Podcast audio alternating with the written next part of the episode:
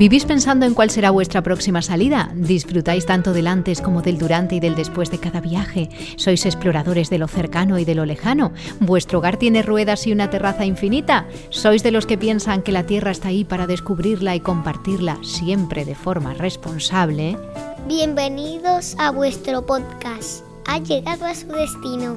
Capítulo dos.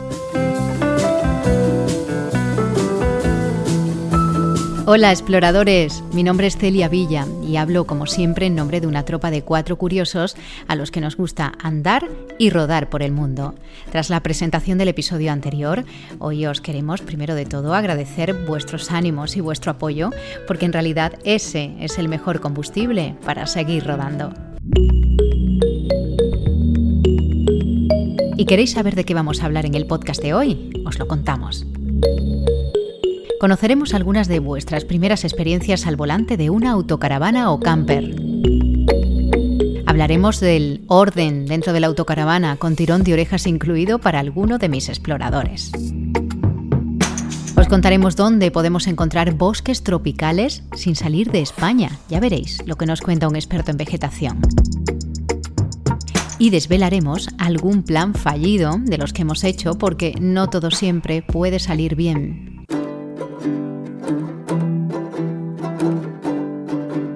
En el capítulo uno os contamos cuál fue ese viaje que nos enganchó a este mundillo del autocaravanismo. Ya sabéis que fue una ruta por Francia, concretamente por el Valle del Loira, en una autocaravana alquilada. Ese es el nuestro, pero algunos exploradores han compartido también cuál fue su viaje revelador. Por ejemplo, los compis de Furgovida apuntan que su viaje fue por el sur de Francia. Hicieron la ruta de los cátaros. En aquella ocasión, dicen, echaron un colchón en la parte trasera de la furgo y allá que se fueron a la aventura. Nos dicen que, que ya han pasado al menos doce años de aquello. Imaginaros lo que ha llovido desde entonces. Eh, mi compi Ignacio, que aunque no es muy activo en redes sociales, me ha prometido que nos iba a escuchar. Hizo su, su primer viaje hace más de un año en una autocaravana alquilada. Fue por el norte de España. Se fue con algunos amigos y le entusiasmó tanto que decidieron, sin apenas experiencia, comprarse una furgo y camperizarla ellos solitos. Hoy por hoy tienen una Ford Transit, pues muy apañada, con la que no paran quietos ni un fin de semana.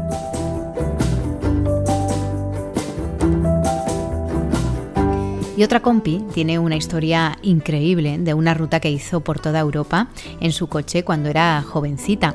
Por aquel entonces aún no conocíamos lo que significaba camperizar, pero lo de echar un colchón en la parte trasera y lanzarse a la aventura creo que ha sido el comienzo de algún que otro autocaravanista. Igual le pedimos que un día nos cuente con detalle toda esta historia.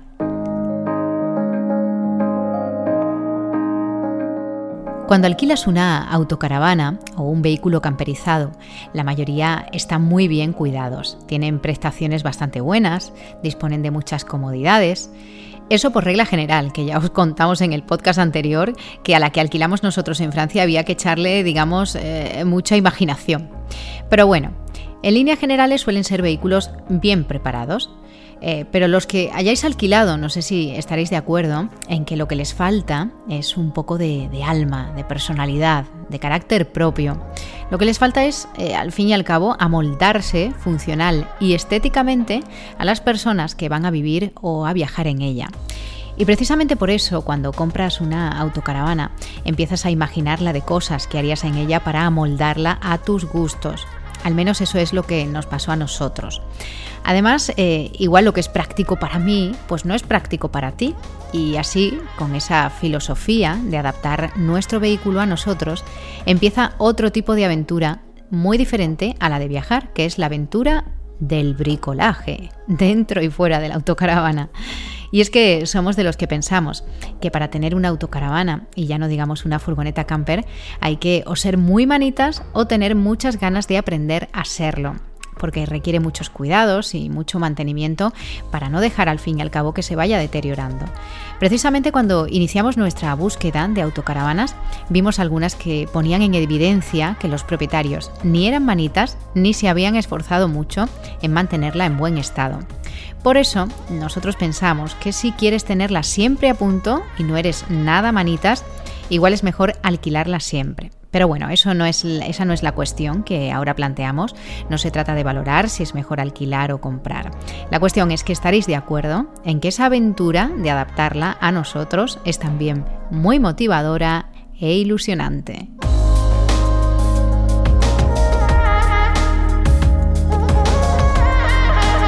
A ver, os cuento un poco el chaparrón de ideas que se nos vinieron de un golpe cuando compramos la, la autocaravana. Eh, pues por ejemplo, cambiar la tapicería, porque la nuestra eh, tenía uno de esos tapizados noventeros estampados en tonos ocres, que lo cierto es que lo que se dice bonito, bonito, pues como que no.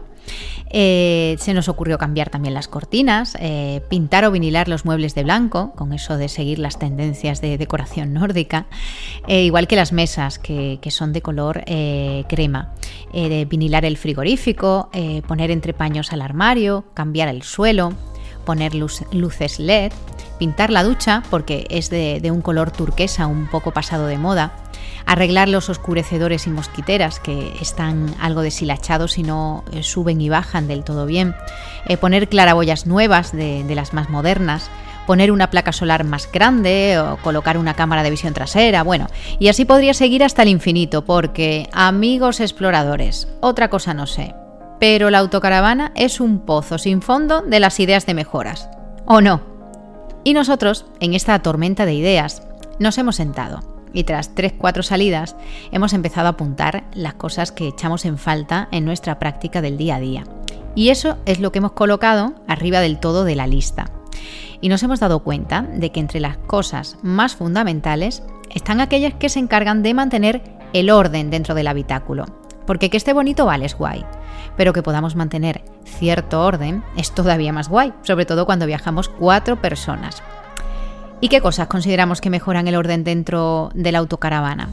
Pues una cosa muy básica para nosotros es que nos gusta al entrar quitarnos los zapatos para no llenarlo todo de barro, de tierra o de arena si vamos a la playa. Además que mis hijos son un poco como Mowgli del libro de la selva, ellos y los zapatos no se llevan nada bien. Así que tras varios días eh, nos dimos cuenta eh, que siempre teníamos una pila de zapatos arrumbados en, en la puerta, que teníamos que apartar y amontonar constantemente. Eso parece una tontería, pero nos incomodaba muchísimo al entrar y salir, al pasar por el pasillo. En fin, que una de las primeras cosas que hemos puesto ha sido una de esas redes elásticas a modo de bolsillo que venden para los maleteros de los coches o para colocar detrás de los asientos. Eso atornillado en el, en el lateral de uno de los muebles justo al entrar nos ha dado la vida en lo que se refiere al orden en la autocaravana. Es además un brico fácil, rápido y práctico. Hemos aprovechado también y hemos puesto otros bolsillitos de ese mismo tipo junto a las camas de los niños para que guarden pues el libro que están leyendo, una linterna, su peluche de compañía, en fin, cada uno sus cositas para dormir y tan contentos todos.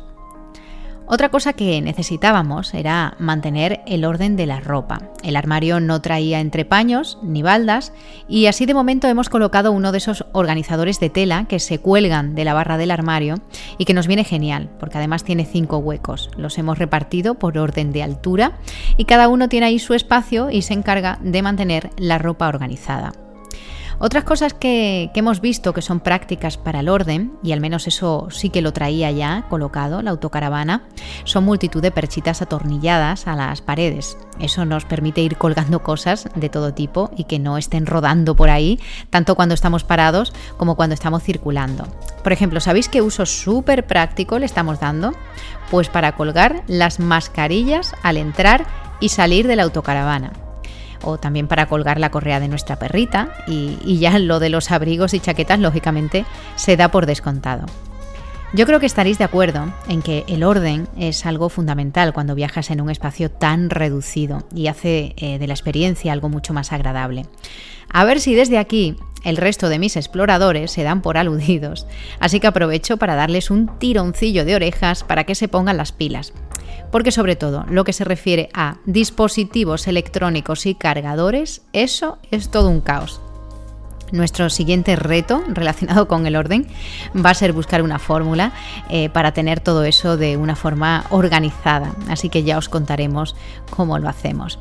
Eh, si queréis, para aquellos que nos seguís también en Instagram, eh, os voy a dejar en los stories eh, destacados un apartadito con imágenes de las cosas que ya tenemos y de las que vayamos haciendo para que podéis verlo, podáis verlo en imágenes. Y por supuesto, queremos que nos contéis qué supone para vosotros mantener el orden en la autocaravana y qué bricos habéis hecho para ello. Como siempre, podéis mandarnos un mensaje directo a través de Instagram o escribirnos al correo electrónico ha llegado a su destino arroba gmail punto com.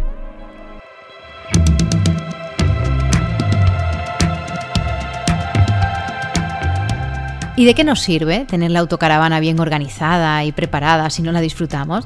Pues claro, hay que moverse con ella y descubrir pequeños paraísos.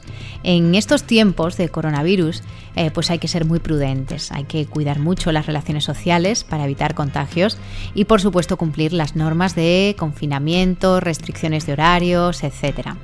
Así que eh, salimos, pero en la medida en la que sea posible. Nosotros desde hace meses optamos por recuperar algo que de siempre nos ha gustado y que queremos transmitir a nuestros Eh, a nuestros niños. Eh, eh, se trata de caminar eh, por el campo y hacer rutas. Además, eh, es buen momento para descubrir lugares más próximos y cercanos. En esta ocasión os queremos hablar de una ruta que hicimos hace varias semanas y que nos pareció altamente interesante por el valor ecológico y medioambiental que tiene. Eh, uno de los espacios que más nos gusta en Andalucía es el Parque de los Alcornocales, que se encuentra, eh, no sé si sabéis, en la provincia de Cádiz. Está encajado entre la Sierra de Grazalema, que es eh, quizás mucho más eh, visitada y frecuentada, y el Parque Natural del Estrecho. Por esta zona hemos hecho rutas muy interesantes, pues eh, por Cortes de la Frontera, Jimena del Ibar, Montejaque y Benauján, pero esta ruta en concreto de la que os vamos a hablar no la conocíamos. Se trata de la Garganta de Valdeinfierno, que se encuentra, pues eso, en el Parque de los Alcornocales, pero pertenece al término municipal de Los Barrios. Es una ruta muy asequible, muy sencilla, apta para, para todos los públicos, que discurre una parte por un camino forestal y otra por la ribera de un río. Son en total eh, unos seis kilómetros más o menos, eh, que pueden hacerse además de forma circular. Eh, no voy a entrar en, en contaros las características técnicas de la ruta. Para ello os invito a que busquéis información en, en Wikiloc o en otras webs donde podréis encontrar la localización y cuestiones prácticas. En nuestro caso eh, os queremos contar por qué nos ha parecido interesante este entorno. Y es porque es un muy buen ejemplo de un tipo de vegetación que en España solo existe en esta zona y son los conocidos como canutos, que son un tipo de, de bosque eh, de bosque en galería, de, de tipo pues, eh, tropical, eh, que nos ha parecido muy interesante eh, conocer qué hace este bosque en, aquí en la provincia de Cádiz. Eh, bosques que no son propios de un país como el nuestro y que convierten, por tanto, este entorno en algo fuera de lo común. Eh, para entender qué son los canutos, qué mejor manera de hacerlo que con un experto. Por eso hemos llamado rápidamente a Jesús Cambroyé, que es profesor titular de la Facultad de Biología en la Universidad de Sevilla. Jesús, bienvenido y primero de todo gracias por prestarnos tus, tus conocimientos. Hola, ¿qué tal? Nada, encantado de estar con, con vosotros. Como comentaba, eh, haciendo esta rutita nos llamó la atención este tipo de vegetación que encontramos y buscando eh, un poco de información sobre la marcha vimos que es algo muy característico del Parque de los Alcornocales. Eh, eh, ¿Qué son exactamente los canutos? Pues los canutos son un tipo de bosque en galería. Eh, como sabéis, los bosques en galería son esos bosques que podemos encontrarnos envolviendo las riberas de los ríos, de algunos ríos, y en este caso concreto de los canutos eh, albergan una vegetación muy característica, muy interesante. Es una vegetación muy densa que está muy adaptada a la humedad y que nos recuerda a esos bosques tropicales que podemos encontrarnos en otras latitudes. Bueno, ¿y qué hace un, un bosque eh, de tipo tropical aquí en Andalucía? Muy buena pregunta. Este tipo de, de formaciones, este tipo de bosques tropicales, entre comillas, o que nos recuerdan a, a esos bosques tropicales, se encuentran en estas zonas principalmente por una razón. Y es que estamos en un área en la que llueve mucho, tenemos una gran pluviosidad. Y eso tiene mucho que ver con el terreno, con cómo se distribuye el terreno. Estamos en una zona en la que hay una serie de sierras que están muy expuestas a los efectos de los vientos de poniente que vienen del océano, de la zona del Estrecho de Gibraltar, y eso hace que haya una gran pluviosidad, que tengamos mucha lluvia. Esa, esa humedad tan intensa que tenemos ha permitido que especies que se encontraban en nuestro planeta hace cuarenta o cincuenta mil años en esta zona, antes de cambiarse el clima a un clima más cálido, pues hayan podido sobrevivir y nos la encontremos en estos momentos en estas zonas tan específicas. ¿Y en qué otros sitios eh, podemos encontrar este tipo de vegetación? Bueno, pues esa es una de las razones por las que los canutos son tan especiales.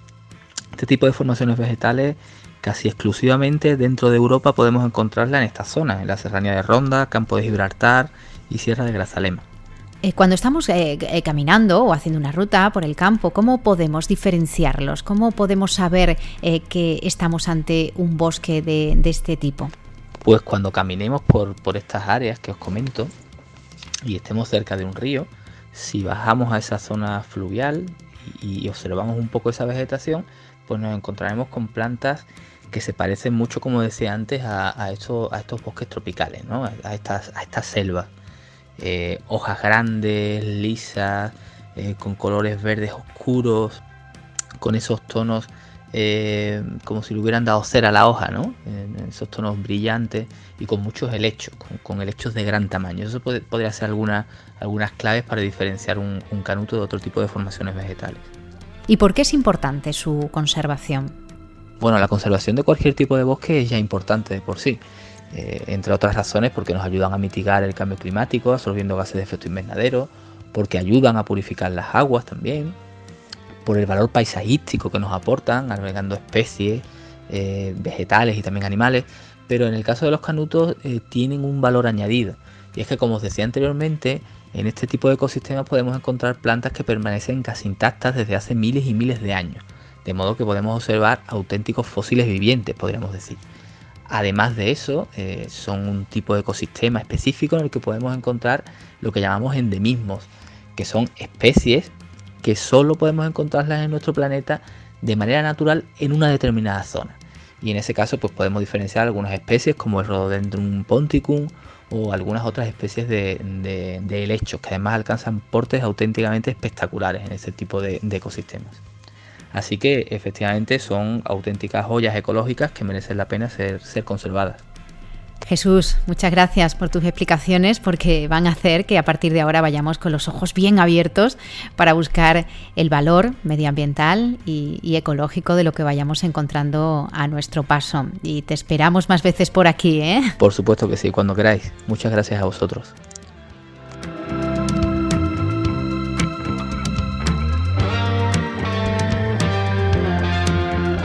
Cuando viajamos en autocaravana, intentamos diversificar las actividades, hacer alguna ruta, pasear por algún pueblo, visitar algún punto de interés, llámese castillo, iglesia. Estaréis de acuerdo conmigo en que, más allá de que en las redes sociales todo parezca súper idílico y nos lo hayamos pasado increíblemente bien, los planes no siempre salen como esperamos. La situación actual ha despertado un interés en muchas personas y muchas familias por hacer senderismo, irse al campo a respirar un poco y desconectar del, del día a día, eh, quitarse la mascarilla. En fin, nuestras interacciones sociales eh, se han eh, limitado mucho y en algunos casos prácticamente suspendido. Así que qué mejor manera de pasar el tiempo de ocio que paseando por el campo. Y esto es lo que han pensado muchas personas que antes no lo hacían habitualmente. Esto está genial, nos parece una alternativa súper saludable y enriquecedora.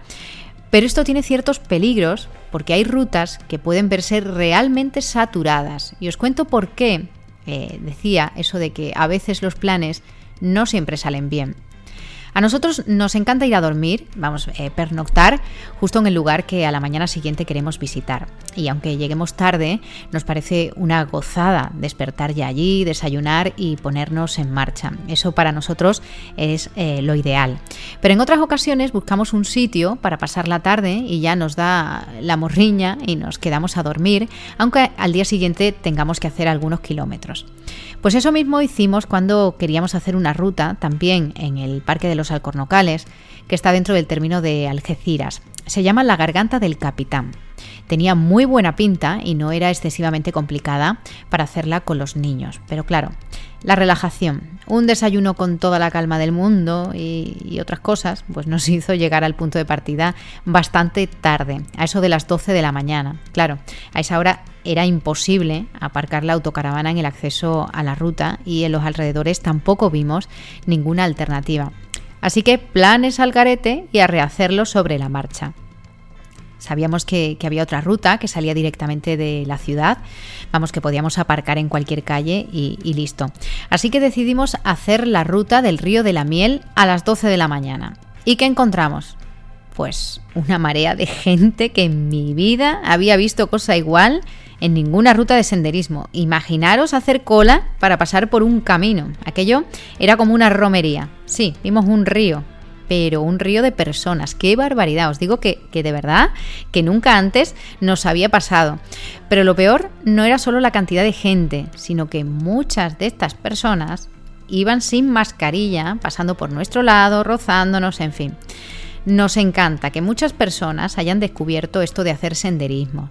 Nos encanta que se tengan hábitos saludables, como el caminar en familia.